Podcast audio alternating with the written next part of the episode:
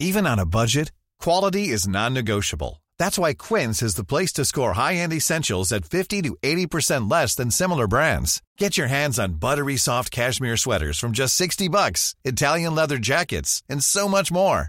And the best part about Quince, they exclusively partner with factories committed to safe, ethical, and responsible manufacturing. Elevate your style without the elevated price tag with Quince. Go to quince.com slash upgrade for free shipping and 365-day returns. Mom deserves the best, and there's no better place to shop for Mother's Day than Whole Foods Market. They're your destination for unbeatable savings, from premium gifts to show-stopping flowers and irresistible desserts. Start by saving 33% with Prime on all body care and candles. Then get a 15-stem bunch of tulips for just $9.99 each with Prime. Round out Mom's menu with festive rosé, irresistible berry chantilly cake, and more special treats. Come celebrate Mother's Day at Whole Foods Market.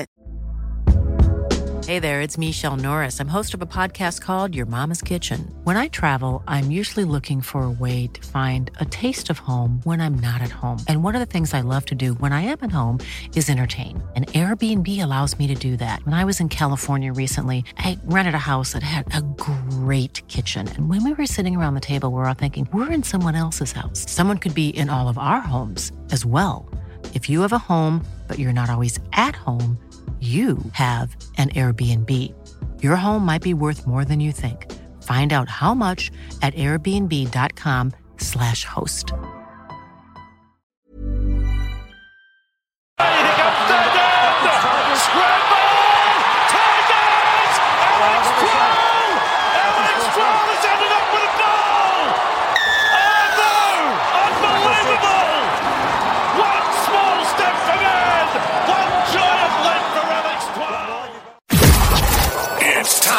To strap in and get ready. The leaders in NRL Supercoach are incoming. Bringing you the ultimate insight to help you win your leagues and climb up the rankings. You're now listening to the Insight NRL Show with your hosts, Brain, Mattrix, and Whisperer. Yes, welcome back to the Insight NRL show. Today we're getting right into the nuts and bolts of NRL Supercoach. Team previews are done. We're moving into positional analysis. We're doing a deep dive on the ladies of the night. We're talking through hookers, uh, making our predictions, talking tactics, structure for your teams, player ownership, pods, and tons more. I'm the SC Brain. SC Matrix and SC Whisperer are with me. Josh, how are you, mate? You're pumped to get through the team previews and into the positions. Yeah, yeah. Look, Doug, it's it's always good when you're like sitting there in December, being like, "All right, boys, how are we going to plan the uh the preseason?" And you go, "Oh yeah, we'll do all the team previews," and then by the end of it, you're like, "Fuck, just just get me into the positions." But I think we structured it well. You know, when we didn't have as much information as possible, doing the teams first. But yeah, definitely ripping in uh to to the hookers, which is unfortunately probably one of the worst positions to cover straight off the bat. It's good to get it out of the way, though, isn't it? You know, and, and we'll do that today. But there there is some talking points, so we'll we'll go through all of them. But Maddie, how are you, mate? You well? Oh, mate, just cooked it. chicken on the Weber. I've just got a question for the viewers. Where were you the day that Paul Jermaine Washington Jr. dropped 43? And the answer is listening to us. Well, that, yeah, I mean, I, I- I guarantee that no one else is talking about him on an NRL Supercoach podcast. I'll, I'll tell you that. much. Guaranteed. That's good to know. Um, guys, the show is brought to you by the Standard Squeeze, Ryan from Astute Newstead and Bonus Bank. Make sure to hit subscribe, hit like, and if you're listening to us on audio, whether it's Spotify, Apple, Google, wherever it is you get your podcast, hit the follow button, leave us a review. And also, do not forget to join the Unlimited League. The code is triple seven one four one. So SC Champions Ring for the winner. You can also go and get your own SC Champions ring at supercoachchampion.com.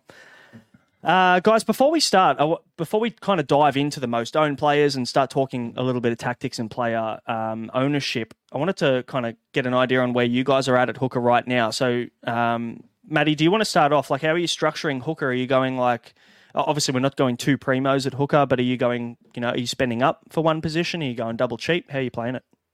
I'm going. I'm going gun and cheap. Um, I'm not sure which gun yet, uh, but yeah, going gun and cheap, and just hoping that I don't have to trade out that gun. That's that's my plan, and uh, yeah, we'll see how it works out. How about you, Josh? A diff- different tactic? I'm just having a look quickly. Uh, I've spent less uh, on two hookers and then Harry Grant costs for one, so I think that shows you where I where I'm sitting at the moment. But um, yeah, I'm running running double cheap at the moment. Uh, a certain West Tigers hooker, if he picks up the tee, will change that. Um, but excuse my uh, notification sounds. But apart from that, yeah, I've gone double cheap, mate. How about yourself? Um, I have gone as expensive as you can get and relatively cheap. So I've gone I've got Harry Grant and, and Brendan Hands at the moment. We'll talk I'm sure about both of those guys tonight, but uh, I've been hurt very uh, very much so by Harry Grant not having him last year, and I think I just need to right that wrong this year. I said it in the first episode. No, I've got to stick to it. That there's just no way I'm not owning this guy this year to start the season. So, um, but we'll talk about why soon. Um, Josh, you, mate, we've got a we've got the ownership stats here that you've gone through as well. Do you want to kick us off and, and get into that? We do. The beauty of doing the team previews first as well as before the team the game officially launched, we didn't really have ownerships to go through. So now that Hooker, you know, and the game is open, we can have a look through these top ten hookers. And I think no surprise, we've got Jayden Brailey at the top with over forty percent of teams owning him. At currently forty one percent at time of ownership.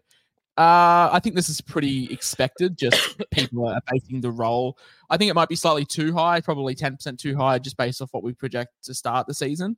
Um, but 41.7% for Jayden Brailey. Harry Grant, the man of the hour, 27.7%, which feels pretty low. If you look at, you know, all the Facebook pages, the social medias, all the content creators, I feel like everyone's got Harry Grant. So less than 30% feels low. And then it really drops off a cliff, boys. JMK, Brendan Hands, both, you know, between 11 and 13%. And then under 10%, you've got guys like Reece Robson, Brandon Smith at 7.6 and 5% respectively. And then under 5%, Joey Lussick, Blake Brailey, Gordon Chan Kum Tong, and Wade Egan, all between 3 and 5%, boys. But I just want to ask you 27.7% for Harry Grant. Feels low. Yeah. I mean, for, for me, I'm happy because I own him at the moment. And if it stays under 30%, I'm stoked because he should. Uh, he's the best hooker in the game. I guess maybe we should probably kick off with that. I think it, it's pretty unanimous, isn't it, that he's the best pick in this position? It's more just the question mark becomes: Do you want to spend an extra hundred k plus uh, to to get the best hooker or the best guy in this position? Just knowing that it's a bit of a uh, a bit of a fluff position, really, isn't it? It's there's not much upside to it, Matty, at all. Um, you haven't got Harry Grant though. No, I don't have Harry Grant. Um, I just what I could do with a little bit of extra money. I'm currently running uh, JMK. Um, but yeah, look, can't argue with Harry Grant. I've had plenty of iterations where I've had Harry Grant. Um, but in my last one, it came between like a Max King and a Payne Haas, a Max King or a Payne Haas, or uh, like I'd have to downgrade to a Max King to go get a um to go get a Harry Grant. And look, as much as I love Harry Grant, look, Dolphins just have a great draw coming up. Um, yeah, look, um, JMK obviously speaks with a Kiwi accent. Like, there's just a couple extra things that's got me leaning that other way. But like every year, not owning Harry Grant's probably just going to burn me. So, is it the accent that gives you a bit more availability mid-season? Is that where you're leading with that? Yeah, no, I just like the accent. Yeah, look, um, I think it's worth at least an extra five super coach points per game. No, the flexibility and knowing that he's not going to be missing time um, coming through Origin, um, especially as somebody that tried really hard to pick those fringe guys, those really good players that weren't making Origin, just to see those guys get picked. Like a like so Reece Robson really burnt me last year. I had him for every single round last year. Um, and him getting picked for Origin just absolutely flatlined every plan I had. So, look, it's not going to happen with JMK. He's just going to get injured. So, and so, oh, fuck. Okay, uh, Josh, you're going cheap. Clearly, uh, by not yes. having the, the cash total there for Harry Grant combined, um, so are you is your thinking more aligning with the fact that because Hooker is such a lack of upside position that you're more than happy to try and get some guys with opportunity? I'm just looking at it as what's the best case for Grant? A 75. Like he averaged 73 last year, may, maybe a 75 this year. Um, it's just the fact that if Hands or Lussick, whoever does get the starting gig, and they play 80, like I think we can, you know, pretty comfortably estimate a 50 point game. And like, is 400k worth 50 at uh, 25 points? Pro- probably not. That's the way I'm looking at it. But also a couple of pretty cool stats from the weekly rubdown, probably the pinnacle of Supercoach draft content. Uh, in 2023, when the Storm won by 13 plus, Grant averaged 94, and with a fit Papenhuyzen. Grant averaged 87, which was a eight game sample size together. And we just look at that, you know, that run to start the season, and it's just not screaming Grant's going to, you know, kill us. The problem is though with Grant, he can do what no other can do. And what I mean by that is he has that score against Parramatta of 149. That'd take Brendan Hands probably six weeks of footy to get just in one game. But like he can do it. He can do what no other hooker can do. And that's the scary thing. But I think just yeah. from the points that we can save by going to a 50 point plotter for 400k cheaper, what else can we do with that money that enables you to get, you know, Ponga, Turbo, Cleary, Hynes, and they're going to make up the distance than than what Grant's giving you.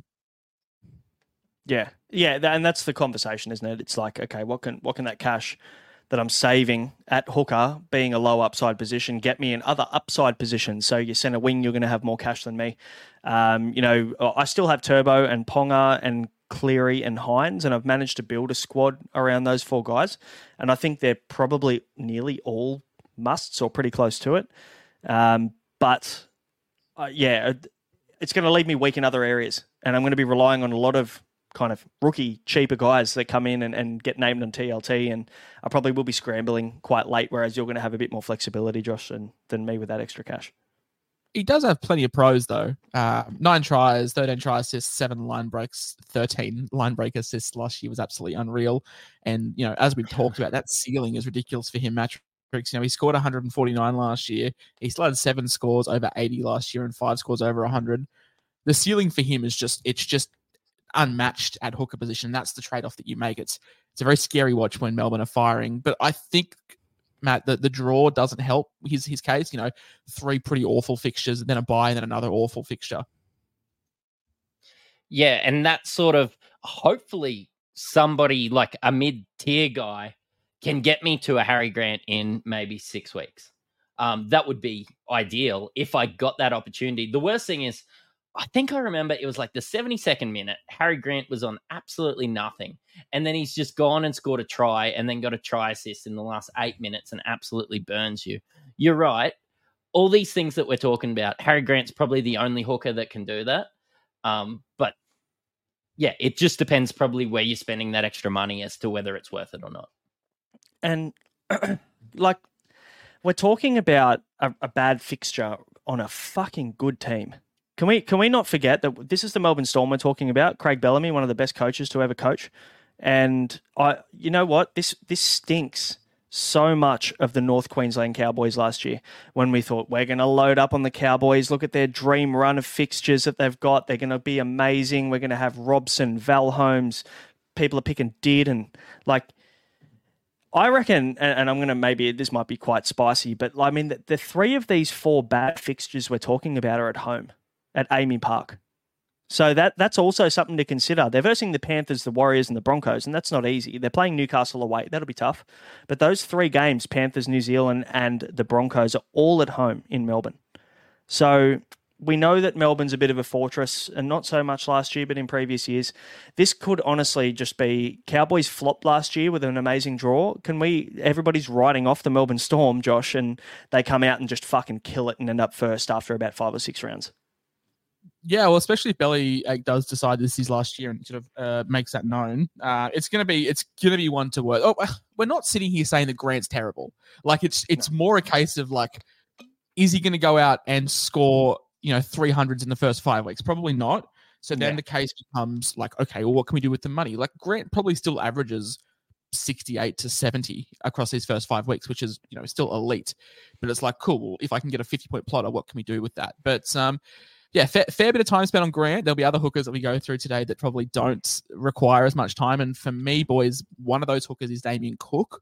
He he's yep. been pretty much he's been the top two in terms of super coach for the past nine years between sort of 2015 and 2024 it's been him and cam smith and then him and harry grant but this year i'm not seeing it uh, a 65 last year um, i've got him projected about a 63 slight ppm drop off maybe some minutes there um, does miss rounds 13 and he plays in rounds 16 and 19 for Origin. So he's missing a pretty crucial part of that, including the buy in rounds 17. So he's going to be missing 13, 16, 17, 19 in that middle period. and only owned by three percent of teams. What's the situation on Cook this year, uh, Matrix? You know, are you, are you tempted at all, or you just you know that that's long gone? No, it's it's long gone. And uh, Cook impressed me probably last year. I expected the drop off to come last year, and it didn't really happen. Um, it it wasn't too bad. Um, I think that he'll be a target for draft. Um, I think that you're mad if you're thinking that there's going to be a massive drop off, but I just don't see him improving as a player at his age. Uh, when I look at the pieces around him on this South team, um, I think yeah, look, I don't see that barnstorming run up the middle where he's where he's absolutely split two defenders, picking it up from dummy half. I see a little bit less of that, um, and we probably saw a little bit less of it last year. Um, look, love Damien Cook, staying away from him for super coach. And I guess it comes, yeah, you're right. He's still a top three to four hooker, you know. But if you're paying up and you're paying what, what's his price, six hundred and sixty-three k, you just pay an extra ninety and get Harry Grant, don't you? You just save 30 and go to JMK as well with the draw. Yeah, like if, if you're if you're on the JMK train, which we'll discuss him next, I'm not. But if you are, you just save the money and, and get JMK with the with with a with a decent draw. But in saying that, uh, Cook's got the uh, the Cowboys, St George, the buy, the Titans, the Tigers. So he's got four great fixtures out of the first five, and one of them's a buy that he doesn't have a great fixture in. Yeah. I mean, it, it's it's just a shame because Damien Cook's such a good footballer. Um, but I think his role is starting to be watered down, isn't it, at South? So you got, is it Pete Mamouzelos? Um, probably going to start sneaking some minutes potentially over at Souths as well. They they seem to be leaning into him a bit. Yeah, uh, I think you hit the nail on the head there. As uh, Steve Roach would say, he is a footballer. That kid, and Cook is like Cook is Cook is a good footy player, but Supercoach wise, it's sort of dropped off ever since what was it? Seibold left. He hasn't been that elite guy that we've had in previous years where you pick him and move on. But a guy that had some resurgence, and I'll let Matrix sort of introduce him because he's got a love affair, is JMK. Yeah, look, I just wanted to leave Damien Cook with did you know he was a beach sprinter before we get to JMK, but now we're good. Really? Um, um, yeah, look, JMK, I just like the stars seem to have aligned, and maybe I need to just pay back the universe a little bit for how much I bagged out the Dolphins last year. But JMK was great last year. He was sensational. Um, he's got that attacking upside. The draw's really nice. Um, as I said, the Kiwi accent, he's never going to be going away and playing Origin through the middle of the year. Um, like, as analysts, the stars have aligned to just go Jeremy Marshall King. I don't want to delve into the fact that does he get injured again because anyone could get injured at any time. Um, yeah, he had unlucky history with with injury last year, but he was great last year. You'd like to think that Wayne Bennett's got the Dolphins um, firing on all cylinders again. The buys are perfect for him. I think the more you write down the pros versus the cons with Jeremy Marshall King, the more you want to spend up and pay the money for him. I I look at his line break assists and his try assists. Those are the things that, that stand out for me with JMK. Obviously, he missed a chunk of the season last year as well. He missed uh, nine games total out of 27 rounds. So, obviously, availability was a bit of an issue with injury, like you just mentioned. But um, I think it was nine tries, uh, no, sorry, nine try assists last year, which is second most for all the hookers in the competition. And then also nine uh, line break assists, obviously, that go with those try assists. So, uh, the attacking upside is there for me for JMK, and I think as, if I wasn't just going to go and bank my cash into Harry Grant, I'd definitely be banking my cash in JMK uh, because you mentioned the draw, Matty. It's it's beautiful. It's one of the best draws in the comp. It's the Cowboys at home. It's Dragons at home. Then into the bye. Unfortunately, it's an awkward early bye though, which is maybe will deter some people away from some Dolphins players. Josh, uh, does that deter you at all? Does that bother you at all with the Dolphins having that round three buy? Yeah, it's not ideal, but it's also worth noting every hooker that's not named Reece Robson that, that is somewhat good has an early buy. We saw Grant in round four. We saw Cook in round uh, seven, JMK in round three, Brailey in round five, Api Koroisau in round one. Like all these decent hookers have early buys. So your second hooker will be definitely leaned upon early in these seasons, regardless of where you go. Uh, for me, I'm not a JMK guy. I've been pretty open about that. I'm not keen on the off-season shoulder surgery. Um, I'm always wary of a second season syndrome. It's just in the back of my mind. I just wonder if Wayne Bennett eases him in, you know, off the back of maybe a, a bit of a restricted preseason and, and, you know, just gets him through the first six weeks. And that's my only concern. Um, but yeah, look, if you're in on JMK, there's not much more that needs to be said. It's a great draw. He's had the attacking upside before. Um, but yeah, it's good to have some different opinions on on uh, on JMK. And I think before we move on to the rest of these guys, these three are your premium three. I, I don't I don't think it's it's fair to say, boys, that we're looking at, you know, Cook, Marshall King and Grant are the three kind of upper echelon hookers. And then everybody else seems to kind of fall off into a maybe tier two category, right? Yeah, I'm. We'll talk about the next guy. I I've got a decent little strategy if you are, are looking at the next guy. But Braino, the show is brought to you by Standard Squeeze. Long time. It absolutely is. Don't give Yeah, me the yeah. plug. No, I no, but what I'm I'm drinking, you're not, so I probably shouldn't. And hey, maybe Matrix should do the plug. Probably the best drinker in Australia. Um, what a what a bunch of blokes. Mate, the standard squeeze, fantastic. You know, you can put this thing in the freezer. So you load up your grog in there. Anyway, you give her a squeeze. She gives you the perfect pour so that you can count exactly how much you're drinking uh, before you go drive home. Um, really great for taking camping or anything like that. Um, look, these these kits, and they now have a double shot one too. These kits are, yeah, they're absolute lifesavers. And like, I don't keep it in glass bottles anymore. I've got I've got kids running around the uh, around the house that can knock over glass bottles. Standard squeeze saved me a million That's times. Insight 15 is the code. Go and use it. Get yourself 15% off everything in store thanks to the standard squeeze. Blake Brailey, mate, he's uh he's all yours. And I, I must admit, Josh, I, I bought into the Blake Brailey hype that you were pushing in the chat. And I'm all for it. I'm, I'm with you on it. I just can't move from Harry Grant. and that's totally and that's totally totally fair. And this is probably comes from my point of like the grand draw. But it's a fun fact that uh, Blake Brailey actually played the most minutes at hooker last year in terms of minutes per game. He averaged seventy eight point eight. So uh, an Iron Man in the middle. But yes, Blake Blake Brailey, five hundred and seventy nine k, an early draw of the Warriors away, which isn't ideal. But the Bulldogs at home, St George away, the Raiders at home, and then the buy in round five. Now I think that buy is pretty crucial, and we'll talk about that in due course but averaged 57 last year. I don't expect a huge uptick over the over the season. Uh, I only expect about a 58 thereabouts, just you know one point of improvement. Um, but a buy in rounds 5, 16, and 20, I wouldn't be looking at him around 16 to 20. The big appeal for him is early on, um, with an ownership of 4.8%. So the 4.8% maybe are on my little theory of Grant's got a really crap first four weeks. Brailey's got a pretty good first four weeks. Grant's got the buy in round four. Brailey's got the buy in round five there is a world where I start with Brailey, flick him in round five to bring back in Grant after he's gone through that first four weeks of of, of hell, boys. Um, I'm just looking at those Bulldogs, Dragons, Raiders fixtures, and the psychology is if I pay up for JMK, I feel like I'm going to be stuck with him. Like I don't really want to sell him if he's doing well. Whereas if I have it in my head that I'm always going to move Brailey, who hopefully outperforms his 57 break even in those first four weeks, we move him on. Um, yeah, that's that's sort of my thinking behind it. I'm not loving Brailey for the season, but I yeah I like the little five week play of you know playing him in the in the decent draw and then flicking to Grant. What do you reckon, Matty?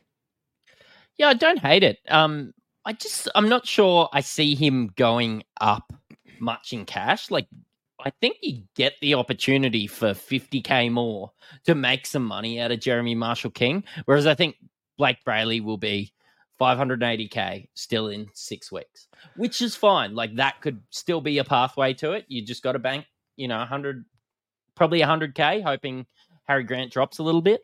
Um, and I like it. I think it's a safe as houses pick. You I agree. I think it's safe.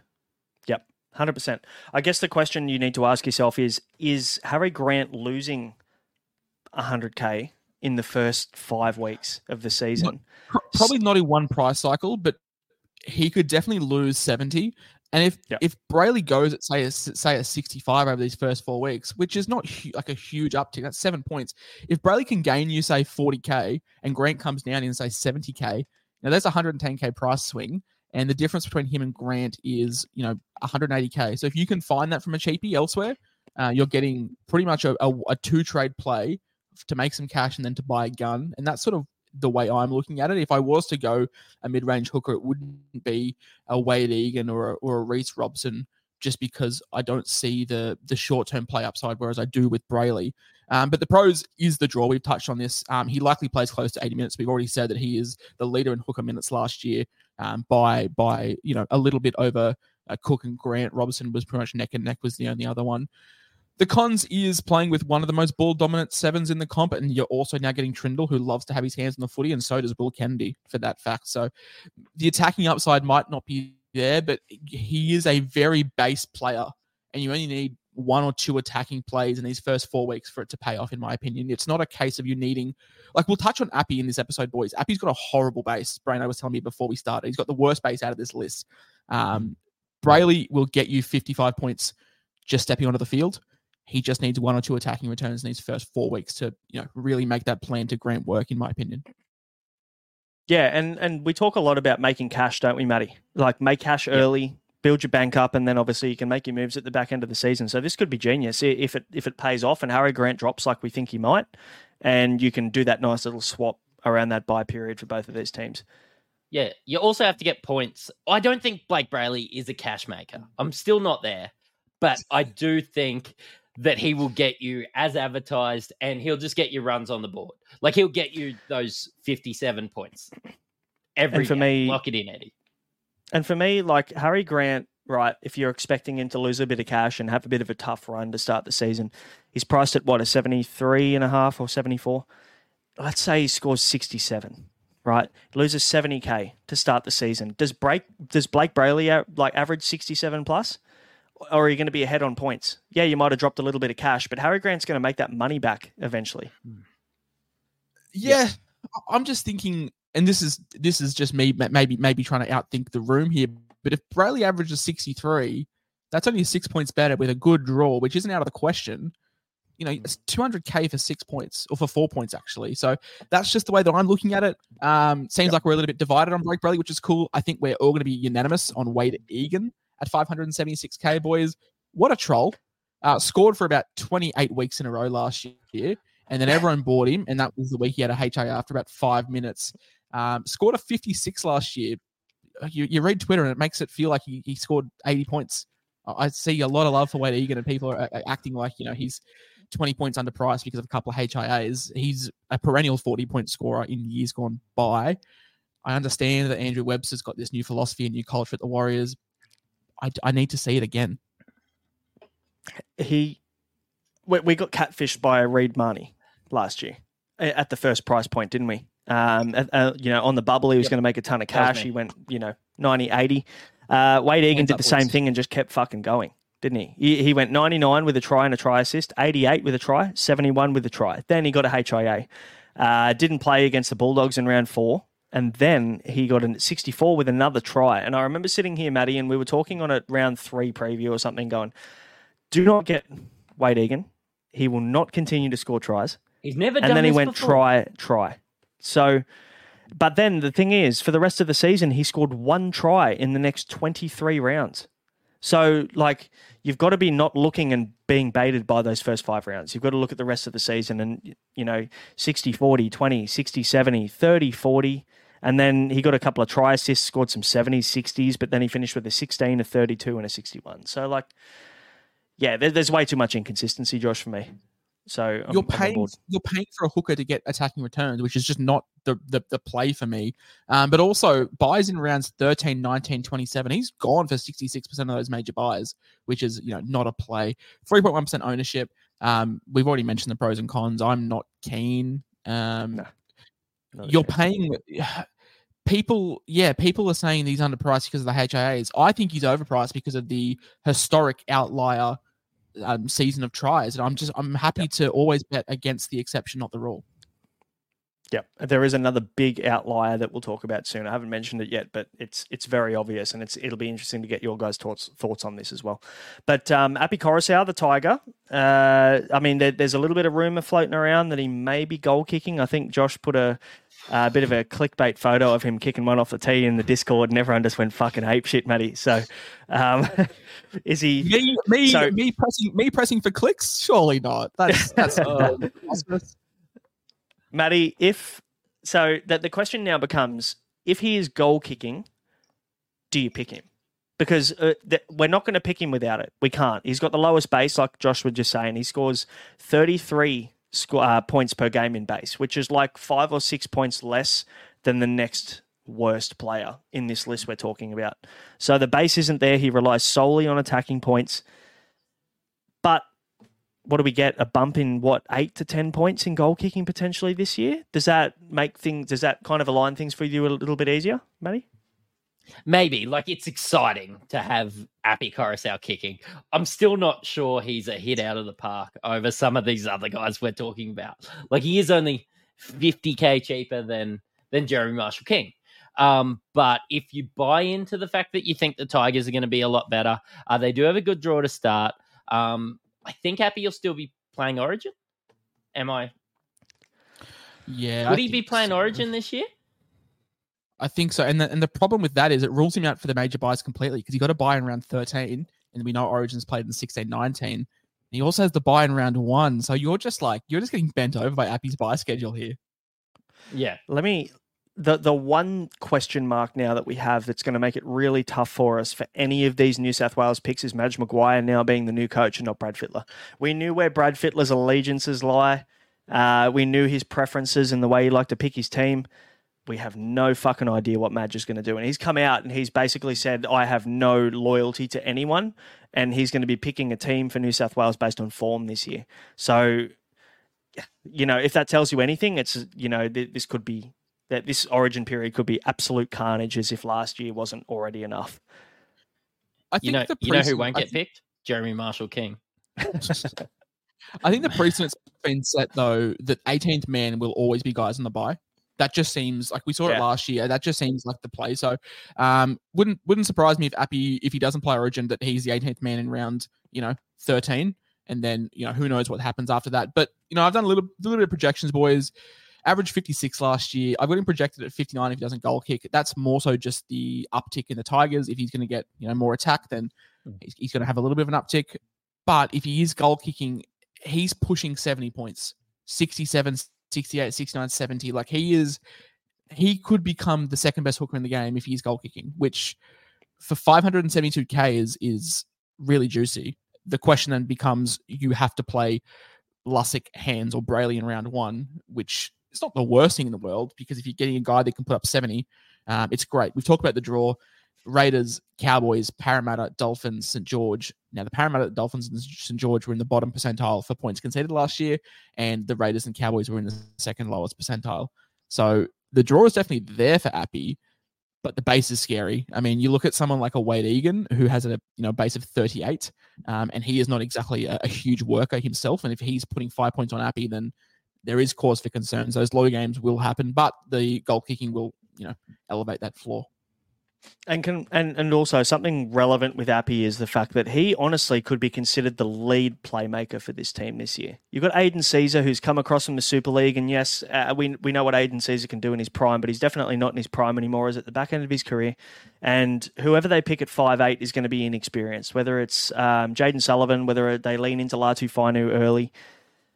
eh, You know, Api's going to have the ball in his hand. He's going to be doing a lot of kicking from dummy half short of the line. He's going to be doing a lot uh, from the play the ball, I think, this year. So I think we are going to see those attacking stats a lot more from Api uh, than any other hooker in the competition just through pure workload alone. So definitely worth considering. But yeah, regardless of that, I think it comes down to the kicking. So it's a trial watch for us. And, and Josh, we're going to do some shows leading uh, or after the trial weeks leading up to the comp starting, aren't we? Mm-hmm. Mm-hmm. Good. I Sorry, I caught you eating. Sorry. Um, yeah, fucking stitch up. So that's the second stitch up I've done in two episodes. um, boys, before we uh, before we move on to the uh, kind of I guess bottom tier, we can call them bottom tier. We've got to give a shout out to Ryan from Astute Newstead. Uh, the show is brought to you by Ryan, and with interest rates booming across the country, making it a lot harder for you to even afford your first home. Uh, you've got to get in touch with Ryan. He'll look after you. If you mention us, uh, so Hammond's Home Finance is who you're looking for on Instagram, or you can send him an email, ryanh at eganwealth.com. Just send him a message saying that you watched the Insight NRL show and we sent you there. He'll look after you. He's got access to 50 lenders on panel. He'll do all the work for you. And you don't have to worry about a thing. Can be a stressful process as well, going through that kind of finance uh, that finance side of things for for home loans. So um, yeah, let Ryan do the work for you. What what I did what I did with Hamo is I just went to him and I'm like, I already have a home loan. Um, can you save us some money? And um, he just went to all these different lenders. I had no obligation to him or anything. I just said, hey, just give me some quotes. What can you get me? And he just come back and save me, you know, a couple hundred bucks a week. Oh no, it was fifty bucks a week. It was a couple hundred bucks a, a month. And you know what? That's four cartons. I was happy with that, and it didn't cost anything to to sign up or anything. Um, he took care of everything. You just you just go to him. He's easy to talk to. Plays a bit of super coach himself.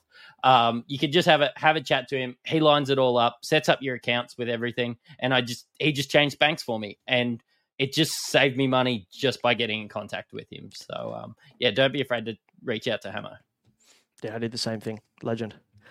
Uh, Reece Robson, uh, we bought in Maddie on the Reece Robson stock last year to start the season, didn't we? With the Cowboys' amazing draw, and um, he he didn't really have the year we were expecting of him. But Josh, are we expecting a bounce back year from Reece Robson because he was under well, he's underpriced by about eight points if you look at 2022 versus 2023. Yeah, yeah. So had a bit of a drop off um, just in overall production. I only put up 55 last year, but you know, got him bouncing back to around that 60 mark. Um, but you talk about a guy that you can just that's you talk about Blayke Brailey being meat and potatoes. Reece Robson doesn't mm. have a mm. buy until round 16. Put him there. Don't have to worry about him for four months. But buys in round 16, 19, 25. This guy screams 18th man for Origin know, covers or un, doesn't cover two of the Origin games, so he will be there or thereabouts, um, and potentially rep game in round thirteen. So if he if he is in line for an Origin, you know, jersey off the bench, he is out for pretty much all three major buys. But he is going to be definitely you can definitely get three months of solid production out of Reece Robson. Seven point six percent of teams also agree, as he is owned by that many. Uh, the pros, yeah, uh, nine point drop on 2022. He probably could break back into that 60 range. I've got him pegged at say 60, 61. Um, but it does come down to the cows. Now, it has been noted today that uh, Reuben Cotter and Tom Dearden have been named co-captains. Taumalolo has been demoted, and that forward pack isn't getting any younger. Um, McLean, Lolo, Granville, I think they're all over 30 now. So uh, Robson was 0.1 minutes behind Brailey. We spoke about Brailey being the leading minutes um, guy at hooker, and, and Robson was behind him by 0.1 minutes. So he was basically tied for first as well. So he is a very, very steady set of hands. His draw is sort of up and down. Um, Dolphins in round one, Newcastle in round two, Tigers in round three, Broncos round four, Gold Coast round five. So it's up, down, up, down, up, down. But Reece Robson, he is, you're buying him at the low, which is always nice. And you're buying him knowing exactly what he is. Like he is a very seven out of 10 super coach option. And I don't hate the pick as probably much as people would think because he doesn't have a buy until around 13 and we spoke about all these hookers having so many early buys. He is a guy that you don't have to worry about at all. Mom deserves the best, and there's no better place to shop for Mother's Day than Whole Foods Market. They're your destination for unbeatable savings, from premium gifts to show-stopping flowers and irresistible desserts. Start by saving 33% with Prime on all body care and candles. Then get a 15-stem bunch of tulips for just $9.99 each with Prime. Round out Mom's menu with festive rosé, irresistible berry chantilly cake, and more special treats. Come celebrate Mother's Day at Whole Foods Market. Hiring for your small business? If you're not looking for professionals on LinkedIn, you're looking in the wrong place. That's like looking for your car keys in a fish tank. LinkedIn helps you hire professionals you can't find anywhere else, even those who aren't actively searching for a new job but might be open to the perfect role. In a given month, over 70% of LinkedIn users don't even visit other leading job sites. So start looking in the right place. With LinkedIn, you can hire professionals like a professional. Post your free job on linkedin.com slash people today. I think when you have a look at the fact that he scored two tries last year and only had three try assists, like either he is just he's going to be matchup proof. Like he is going to get this regardless of who he plays. Maybe on the harder matchups, he might get more tackles and stuff. So that's going to be better for Reece Robson. Maybe you don't look at his matchups when it comes to that because he's not getting his points in attacking stats. But I've just been burnt and I'm just not sure I can go back to the well. and it's that awkward price, five fifty k. Like, yeah, do you really want to pay that much when you can pay a tiny bit extra and just get someone that you can rely on a little bit more with? You know, his base is forty five, so don't get me wrong. He's got, I think it's only on two points, two points less in base than Harry Grant. So when you're talking about upper echelon, like Reece Robson, when you're looking at a guy that's reliable, Reece Robson's your man. If you want to save yourself 200k and you want base, that's fine. He's there. He um he played every game bar one last year, boys. So pretty much Mr. Consistent. One score below 40, one score above 70. Just bang, right there. Uh coefficient variance rating of 24%, which means he doesn't move from his score by about 24%, which is very, very good. He is just he is exactly what you get, and he is a very, very steady set of hands. Um, he has no risk, he has no upside. He is a very good draft option. Yeah, great draft option. Absolutely. Um, the question you now need to ask yourself is do you think Brendan Hands, with the minutes at the Eels, could do the same thing or very close to it? And you could save 200, 250K? That's the question. Yeah. And that's that's what we're hoping for these, you know, mid-range Eels plotters. And speaking of a former Eels plotter, Reed Mahoney, uh, 547k, a very very down year based on what he's done at, his peak of only a 54 average last year. And unfortunately for Reese and for the three of us, because we all bought into the hype last year, I think that's pretty much there or thereabouts next year at a 55. Buys in rounds 8, 15, and rounds 19. No rep games because he's going to be stuck behind Harry Grant and Ben Hunt. 2.4% of ownership, which feels too high. I don't really see a huge bounce back for for Reed Mahoney. But he had one good year, boys. Like you look at his scores, and he's a mid 50s guy. He had one good year two years ago where he averaged what 63. Apart from that, not a whole lot else. Um, I can see in the pros here you've written if the ball's click and attack, he won't have to do as much, um, which is which is fair. We saw his attacking prowess in the first two rounds last year. A lot of his demerits. Uh, this is a fantasy versus supercoach thing. Um, missed tackles in fantasy are, are hit hard, very hard. Um, so he was very, very poorly scored last year in fantasy. But Supercoach, I think, only minus one point. But in saying that, he did miss the most amount of tackles in the comp last year, boys. Um, so Yeah. some reinforcements in the Bulldogs pack. He's not going to have to do as much. So maybe we do get three or four points better in terms of missed tackle points. And I think also when you watch the Bulldogs games last year, he was the first up out of the line. It was kind of like they were using him as a bit of a bumper to, to Yeah. slow down the props, slow down the big men in the middle of the field, and then the rest of the guys would come and kind of clean up the mess. So like from a a, super coach bump. perspective, it, it mate, fucking that's exactly what he was last year. Um, but obviously from a football perspective, great. That's a that's a great role to have because it'll kind of free up your big fellas to do a little bit less work in the middle. But in saying that, super coach, it hurts. Um, you know, I, we did talk about this last year, Matty, that the style of play from the Eels to the Bulldogs is very different. The way that they shift the Mm. ball. Um, you know, he was really well used when they were up the guts. You know, they they used the kind of one out hit ups uh, a lot of the time for the Eels, and they they did that really well. They had a big forward pack, and uh, Reed Mahoney kind of feasted in the middle of the field because that he he likes playing direct. Whereas the Bulldogs play a very lateral style of football. They shift the ball two three out most uh, more often than not. They obviously their forwards were a bit decimated last year as well, so they did play a lot more laterally. Where Reed Mahoney seems like he gets a little bit lost when they're playing laterally as opposed to up the guts, up the middle of the field. So. Um, yeah, something to consider there. Maybe with the Bulldogs being a little bit better in the middle of the field, that could help him.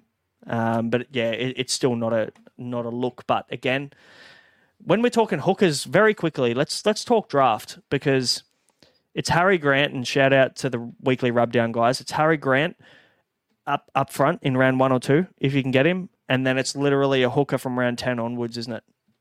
Yep. Yeah. So Yeah, absolutely. if he's And the there problem- in round 10, 11 or something, you just you just snap him up at the back end. the problem with draft is as well, like most people draft before TLT. So like even if you're looking at a grant or even if you're looking at a Lussick or hands, it's just like fuck, you have to gamble on one of them. Like it could be wrong. Like that's the issue there with with draft. Um yeah, for me, draft if I, if I don't get Grant, I go with someone that's like very, very solid. Uh, and Mattrix's best friend, Lachlan Croker, falls into that category at 532k. Uh, 52 average last year. think he averages 52 this year, boys. Buys in rounds 13, 17, 22. Won't play rep games, but owned by 0.5% of people, which I think is you know, perfectly fine. He's not a classic option. He just does what he does. Yeah, I think that's exactly what it is. And like that's sort of why I throw someone like Lachlan Croker. Like somebody says something like, Oh, why aren't we adding this guy? It's like because he's a Lachlan Croker. Like because he's just gonna do what Which is not an insult. It's not. An, it's just. It's just. No, you know no, no, exactly it's- what he is. Oh, a hundred percent. Like, you know what? I'm probably like again, round ten comes around. I'm probably going to be looking at a at a Sam Verrills and a Jacob Liddle and a uh, and a Lachlan Croker, and I'm going to be looking at blokes like this because you know what? There's a chance that they are worth a little bit more, but like the chances are, I just sit there. I've used all my draft picks to chase some attacking upside, and Hooker just sits there all year. Um, and that's I think I ran Billy um, most of most of last year, and it was perfectly fine. I made made the final and lost the Braino, so fuck you. But um, yeah, look, uh, look, yeah, I think when it comes to draft, like we should be talking about these blokes like Croker, uh, like Phoenix Crossland again this year. Like he could get some minutes and still be still be serviceable there if you're in your last, you know, pick there. But yeah, it's it's your Liddles, it's your Smiths, it's your Crokers, it's your Verrills. Yeah, I really like these guys. Let me just add. So Lachlan Croker, zero point five percent owned, not not very popular. Gordon Chan Kum Tong is more owned than Lachlan Croker, the starting hooker for Manly. Gordon Chan Kum Tong off the bench is more owned. Now this is just a cult figure pick. I'm I'm assuming. Um, but but that hurts Croker, doesn't it? Surely, if if Chan Kum Tong's going to be off the bench and he's going to be getting bench minutes and, and he's the next big thing and, and everyone loves him, uh, if he's getting minutes, it hurts Croker, doesn't it, Josh? Like, or does he shift to the middle of the field for a little bit and not lose minutes? I probably just think it's more of a case of like less minutes, bigger upside. Turbo's back. You know, Turbo's pushing to the middle. Like these are all just very small factors that factor in. Like if Croker came out and averaged 54, is it going to make headlines? No. If he, if he comes out and averages 48, is it going to make headlines? No. It's just like you you reject him, you know, for for what he is. So uh Croker is Croker. Pick him up in draft in the very late ends. Classic. I am not touching him. Uh, I think we can skip past Chris Randall too. The only reason he's made this inclusion is because we've done the top 10 scorers of last year. Chris Randall probably won't even be in the side come round one. So the less said about him, the better. Uh, let's talk about some notable mentions. Uh, Jayden Brailey, 330k. It's taken us 45 minutes to get to the most popular Supercoach hooker. Um, yes, come round 10, he will be fine. The dilemma is, boys, and every podcaster has spoken about this, is the timeshare. Phoenix Crossland was great last year. Great. He was fine last year. And Brailey's come off two serious injuries. No guarantees he, he plays big minutes. I think we said this on the night's preview. Um, I put out a tweet and said, if you knew exactly Braden, uh, Jayden Brailey was playing 55 minutes, would you buy or, or buy or fade? And it was dead split 50 50. So looking like looking like 55 minutes is the cutoff point for where people are keen. I think it's a case of he still has value even if he plays 45 minutes, but that value won't present itself until six, seven, eight, nines, eight, nine rounds down the track. Completely agree. I don't have him in my team at the moment for that reason. I when you put up that poll, I voted on it and I said I'm fading him if he doesn't get 55 minutes. So I was on the fade side of things. I'm like, you know, I, I need 60 plus from him to even consider him as an option. Just look at his career PPMs like 0.7 to 0.8. Um, he did average 59, I think it was, in the only season I think that that he's played, or the sorry, the only full season that he's played in the last four years. Uh, and the other years, so that the three seasons outside of that year where he played 22 games and averaged 59, he only played 15 games total in three seasons due to injury. So that's one thing you've got to take into consideration is the injury risk with him and and the fact that yeah, Josh, you hit the nail on the head. Phoenix Crossland, you said he was great to start, and then you reneged it and pulled back and said he was good. I, I'd argue and say that he was great for what he was asked to do. I reckon he was great. He did a for the fucking role, awesome role. For the, for the role, he was great. Yep. Yeah, absolutely. Super coach, no. But um, yeah, no, honestly, like, why wouldn't they lean into Phoenix Crossland? You got Jayden Brailey coming back from an ACL, which is a serious injury as well. It takes a lot of time to get back from that. He's had a full season, though, and a full preseason, though. So that is the advantage. But I think Phoenix Crossland will probably eat into at least 25 to 30 minutes of time. I'm desperately trying to scroll through my archived posts I've made, and it's not for like it's a it's a three or four year old thing as I'm as I'm scrolling. But I remember off the top of my head that Brailey in his pomp, which I think was 2021, the first 10 rounds, he averaged like 74. And look, he's not going to do that with the minute share that he's got, um, just because of the fact that he, you know, is older, two two major injuries. But if he can get anywhere close that sort of production, that sort of PPM that we've seen from from him, you know, scoring 70 points in the first 10 rounds, it's a it's a very very good click to go at. So I've finally found it after I've stalled for enough time. Um, Jayden Brailey in 2021 through rounds one to 10 averaged 74.2. Very good clip that he was going at, and then f- fell off a cliff at the end of the season from rounds 11 to 20, only averaged 45.8.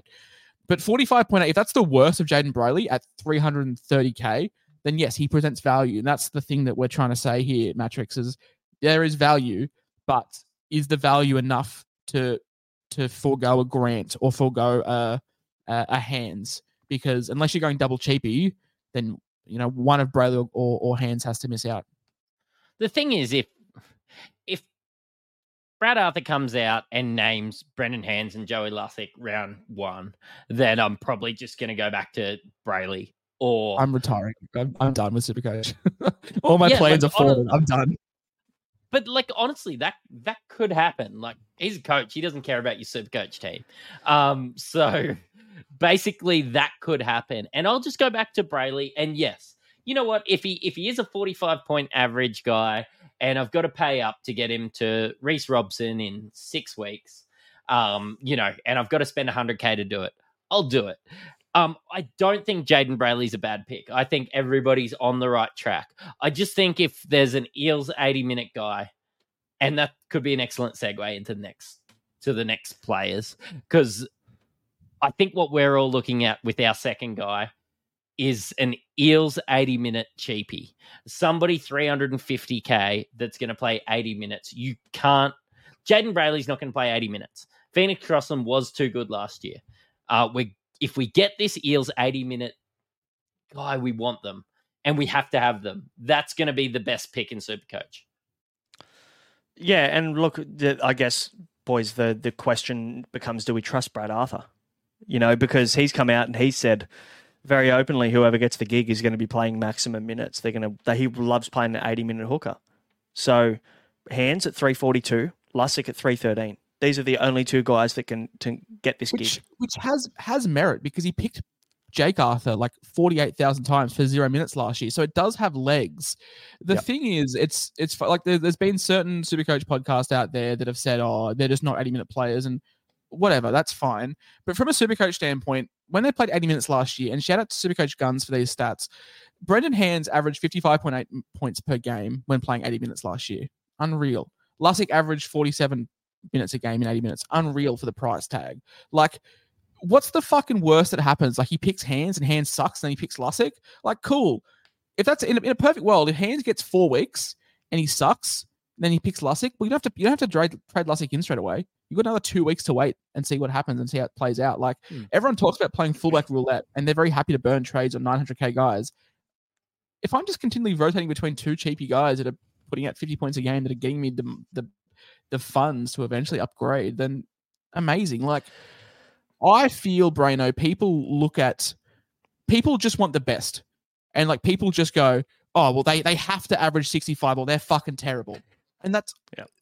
that's how it feels sometimes. Like it is perfectly fine. Not everyone in your team is going to average 65 points a game.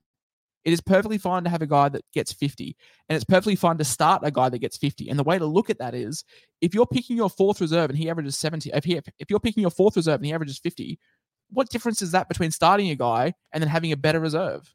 Like, don't just look at it as he is starting, he has to score good points. Just look at it as he is the 17th option in my team.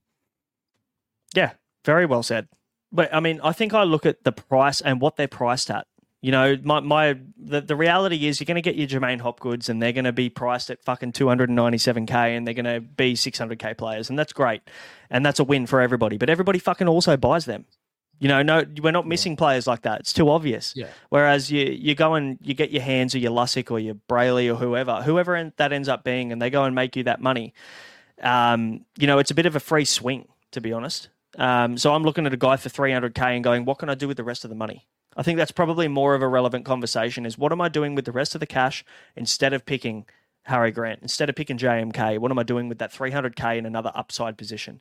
I think the one thing that I will say on the hooker question here is how many trades do you want to burn at a position with very, very minimal upside? So for, for me, the reason, another reason why I'm picking Harry Grant is because I know he's the best in the position, and I do not want to spend trades like I did last year at an ordinary lack of upside position in hooker. If Grant had any other draw, I'd be I my my narrative is totally different, and I I, I fully get the I don't want to spend multiple drafts, uh, multiple trades on on him, and I if he had any other draw, I'm buying him. I want that known that I'm not just dissing him, but it's just that I think that there's so much value in these other guys that it can be upside. But I think you really hit the nail on the head there about guys that just pump out 50s and 60s that just turn over. Not everyone is Jahream Bula. Not everyone is J'maine Hopgood. Not everyone is rookie Payne Haas that averages 75 points in their rookie season that you buy them for 200k. Like they are, they are the outliers, and just stop looking at people as starters versus non-starters. Just look at them as a collective in your 17. That's just the the biggest advice I can give. Just look at them as a whole. But also, one more point: um, if you're choosing between Lussick and Hands, just pick Hands.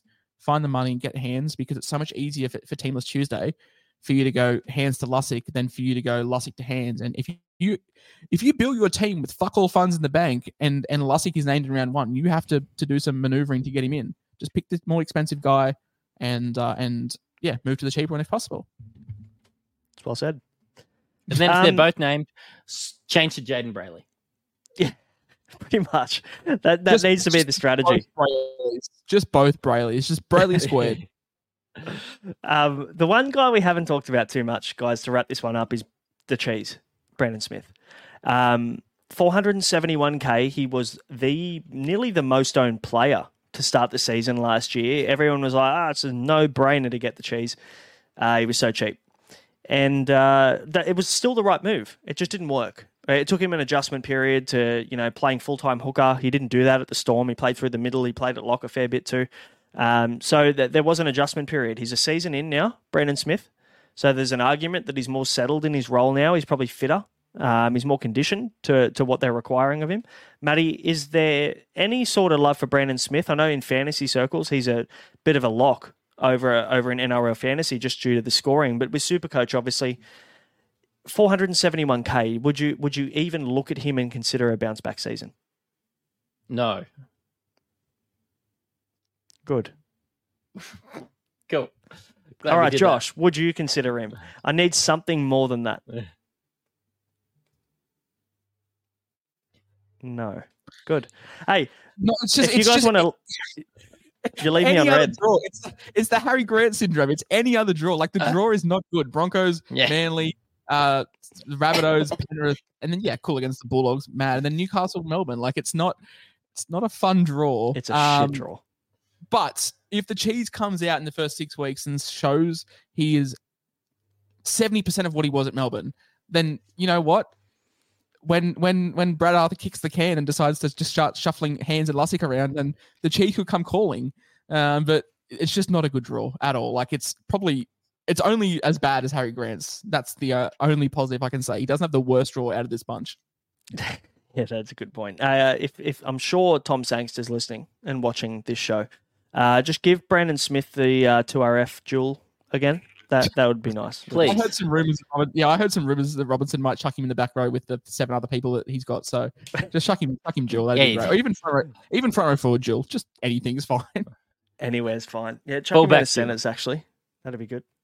Um, Um, Braino, you're going to hate me for this one because I know on. you're trying to wrap it up, but you said 60 minutes and it's only been going for 55 and 53. please, you've got time. Whisperer, Five can you minutes for please tell me about the hooker situation at Canberra? Like, what are we doing oh. there? oh, I saw Danny. You- I, I've had some DMs from you with Danny Levi in it, and I just, I just want to know what time it is. Like, please, it's it ten might, it might be, it might be Levi season. It, it might be. I don't know. Like it's. I feel like. I feel like I read a report every week that Ricky's favoring someone, whether it's Chevy Stewart, Xavier Savage, Kale Weeks, Tom Starling. Like, I feel like Ricky just favors everyone, but never plays them. But like, can we go? Can we go Joey Lussick and Denny Levi and spend about 500k at our hookers if they're both named? Like, is that a real possibility, or is it is it just the fact that you've got um, what's his name, Tom Starling, and, and the other one, the, Woolford. the really mid, yeah, just the really mid hooker. Um, but there was reports, eh, our, fa- our favorite word out of Canberra, that that um, he was free to talk to other clubs, Woolford, and we know that Ricky just hates Tom Starling with a passion. So, Levi season, if if Starling gets traded or moved on, and Woolford is out for the season, then sure. maybe you'll, like- just- you'll still think about it. It's not a lock. have you um have you ever heard of there's a saying going around in, in Canberra? Uh, it's called Ricky Roulette, if you've ever heard it. And um, I don't trust him as far as I could throw him. And you know what? I'm going to go ahead and say that I trust Brad Arthur's hooker rotation more than I trust anything that comes out of Ricky Stewart's mouth. Yeah, I, I reckon I could open up Twitter tomorrow and see that Woolford's been released and Starling's been traded to somewhere, and Ricky says Tom Star uh, and Danny Levi is playing 80 minutes, no ifs and or buts, and I still wouldn't believe him. He could have Yep. no hookers. Hey, hey, he played Adam Elliott at hooker. You you cannot you cannot take anything he says about hooker rotation. Oh, I'll tell you what, if if Adam Elliott ends up fucking lining up at hooker, I might pick him.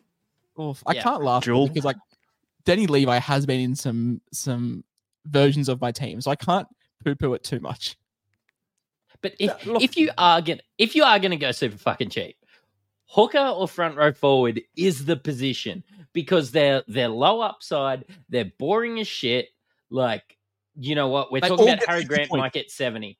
Like They all Okay, get like- that's that's like Yeah. Kalyn, Kalyn Ponga could average 110. Um, Nicho Hynes could average 110. Fucking Hamaso Tabua Fido could average 110 before a hooker. No, he will. won't. So boys. We've we've spoken about we've spoken about ten hookers on this podcast today.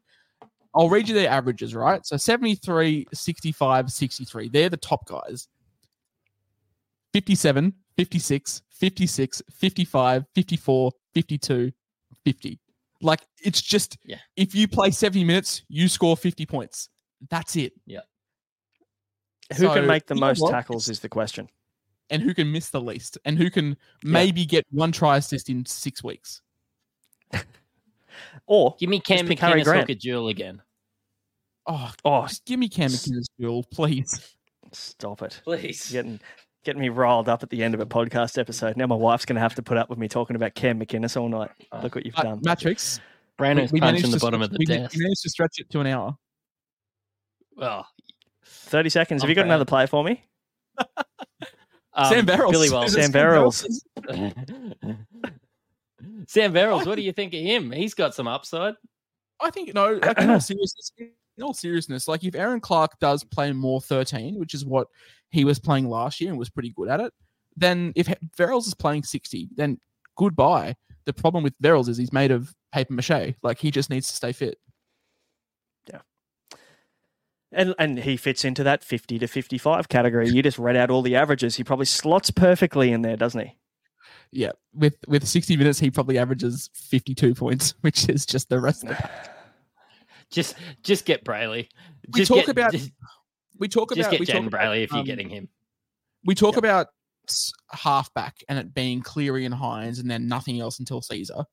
Unless you're doing some kind of crazy play where you pick up Blayke Brailey for like a four week punt, like it's Grant JMK or Brendan Hands, isn't it? And and Jayden Yeah. Brailey. Like there's there's no, no point going this middle period unless you've got a, a plan like Brailey.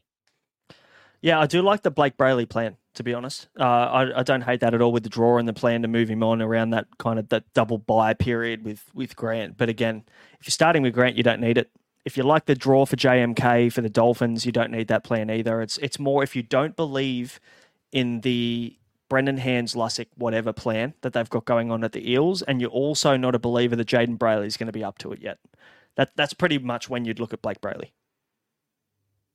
Yeah, I, I just want to I just want to quickly ask. So Parramatta play the the five thirty game on a Saturday. So there's going to be a lot of teams beforehand. So there's going to be ten teams play before Parramatta. Wouldn't it be the most peak Supercoach thing to see Brendan Hands named at nine, Lussick named at like eighteen, and then game day they just they just be put into the bench, and you're fucked because like because because the Knights play the third game of the season. So Jayden Brailey's locked out, and you're fucked. Yeah, I can see it happening. I actually, we yeah, that oh, absolutely. That's that is peak No. Brad Arthur. It's no, it's because you've got him starting because Api Koroisau, Api, Api He's on the goal. so you're just locked So in. you've you've already got you've already got him sitting on the bench. So um, yeah, Api Koroisau goal kicking. So you're all excited, and uh, Aw. yeah, Lussick gets the, And gets then- the and then from 18. Koroisau kicks goals in the two trial games in the lead up to the season, and then you see Aidan Sezer get the fucking tee out as soon Yeah, as the Tigers pay- score their you- first try. You pay 600k for Koroisau because he's kicked 100% in the trials, and then yeah, there's like an, a non-reported hamstring strain like the, the, the Thursday before round two. Fuck yeah, That's peak. That is peak Yeah. NRL Supercoach, and Ti- and probably Tigers a really score- Tigers only score two uh, two tries a game for the whole year, so it doesn't matter. So yeah, yeah. Mate, I'll Get take the extra your, eight Get your licks in now. Get your licks in now. We're, we're coming back. I can't wait. Can't wait. You must have you must have missed the game where we beat the Panthers in the wet last year. Uh, how many have they won in a row? the Panthers, I think I think I think we like the, the and we, uh, we we beat the Panthers the year before as well during the the Origin. We we broke the streak. They were like twenty games unbeaten. So I think we need to get a name on that on that premiership trophy just uh, as like an asterisk. But that's Mm. Hooker's done. It's probably the worst position that we'll talk about, or Yeah, maybe maybe for for sure. forward. Maybe for, we get the two worst ones out of the way, and then it, it really opens up. Yeah, it does.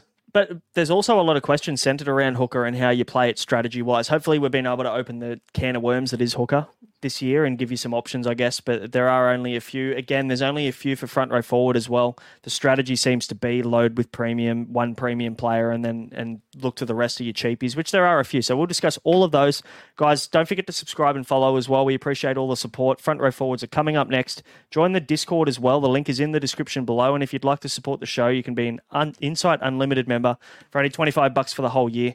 We'll see you next time for Front Row Forwards. Until then, you've been listening to the Insight NRL show. Catch you later. cheerio. Mom deserves the best, and there's no better place to shop for Mother's Day than Whole Foods Market. They're your destination for unbeatable savings, from premium gifts to show-stopping flowers and irresistible desserts. Start by saving 33% with Prime on all body care and candles. Then get a 15-stem bunch of tulips for just $9.99 each with Prime. Round out Mom's menu with festive rosé, irresistible berry chantilly cake, and more special treats. Come celebrate Mother's Day at Whole Foods Market. Hey, it's Danny Pellegrino from Everything Iconic. Ready to upgrade your style game without blowing your budget? Check out Quince. They've got all the good stuff shirts and polos, activewear, and fine leather goods, all at 50 to 80% less than other high end brands. And the best part? They're all about safe, ethical, and responsible manufacturing. Get that luxury vibe without the luxury price tag. Hit up quince.com slash upgrade for free shipping and 365 day returns on your next order. That's quince.com slash upgrade. Mom deserves the best, and there's no better place to shop for Mother's Day than Whole Foods Market. They're your destination for unbeatable savings, from premium gifts to show-stopping flowers and irresistible desserts. Start by saving 33% with Prime on all body care and candles. Then get a 15-stem bunch of tulips for just $9.99 each with Prime. Round out Mom's menu with festive rosé, irresistible berry chantilly cake, and more special treats. Come celebrate Mother's Day at Whole Foods Market.